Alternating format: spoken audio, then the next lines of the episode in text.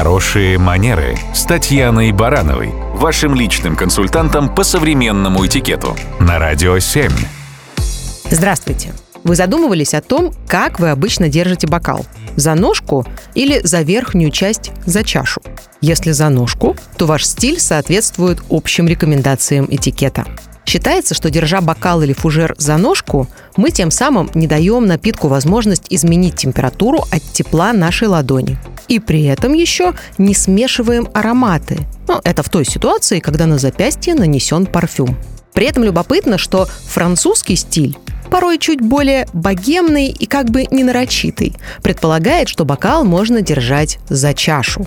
И если не растягивать напиток на весь вечер, то он не успеет нагреться. А если, идя на ужин с вином, не наносить на запястье парфюм, то он не станет помехой для наслаждения напитком. Так рассуждают французы. Но вот что точно может смутить, так это неэстетичные отпечатки на бокале. Причем речь идет не только о следах от пальцев, но и от губ. Чтобы избежать этого, правила этикета предполагают, что человек за обеденным столом перед каждым глотком должен промокнуть губы салфеткой. И тогда здесь встает другой вопрос. Что делать даме с помадой? На самом деле вариантов несколько. Вариант первый и самый радикальный предполагает, что не нужно садиться за обеденный стол с помадой. Ну, то есть совсем ей не пользоваться или стереть ее непосредственно перед началом трапезы.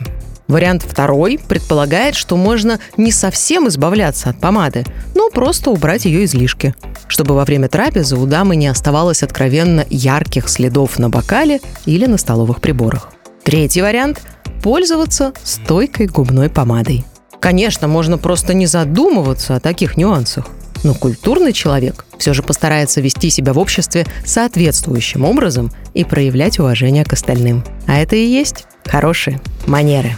Радио семь.